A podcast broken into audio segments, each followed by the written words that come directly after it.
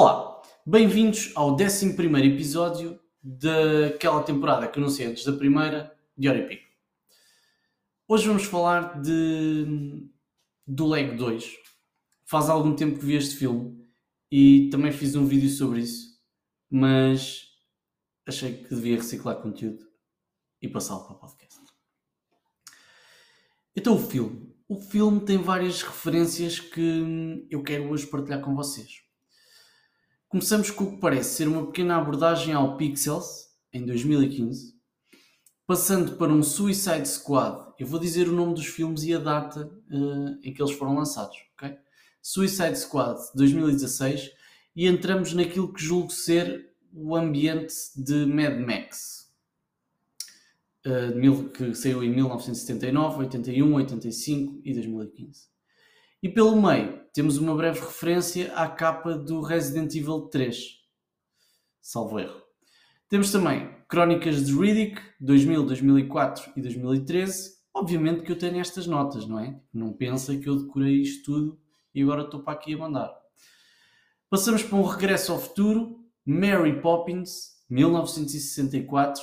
No filme uh, é a referência é Larry Poppins e não Mary Poppins, mas acho que está para perceber a ideia. E depois o básico, Batman, Super-Homem, Green Lantern e até os Radiohead. Um, entre outras referências que agora também não me surgem e eu se calhar também não me dei muito ao trabalho de estar a tirar mais. Mas esta já dá para perceber. O que é que eu quero dizer com esta abordagem? Quero dizer que esta abordagem venceu todas as gerações desde os baby boomers à geração Z.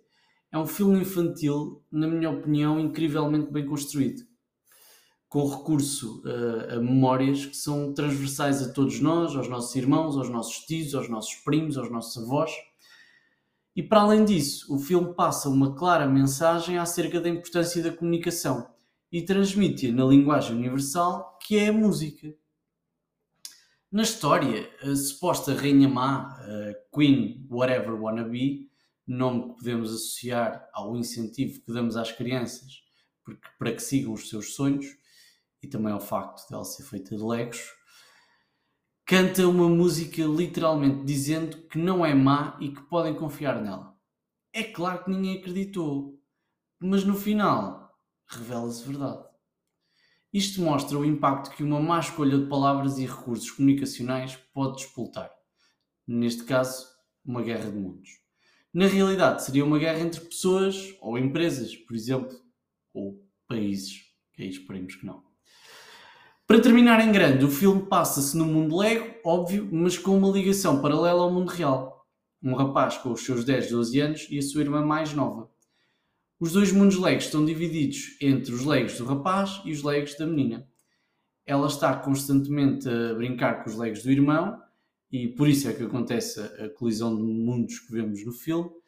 Hum, a única coisa que ela pretende ao, ao, brincar com os legos do irmão é que ele vá brincar com ela. Quer chamar a atenção, no fundo. Mas, mas isto nunca acontece.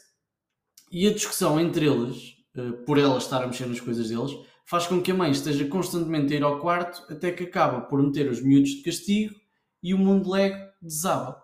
Portanto, os Legos são arrumados. O irmão mais velho, comovido com a frase que a irmã disse: Só queria que brincasses comigo, volta a construir o elo que os ligava e viveram felizes para sempre. Conclusões: Os filmes infantis não são só para crianças. E devemos trabalhar a nossa comunicação e das nossas marcas para que haja ambientes harmoniosos e felizes e há duas frases que caracterizam os mais velhos e os mais novos. É no meu tempo e mas agora. Dois inícios de frase, na verdade.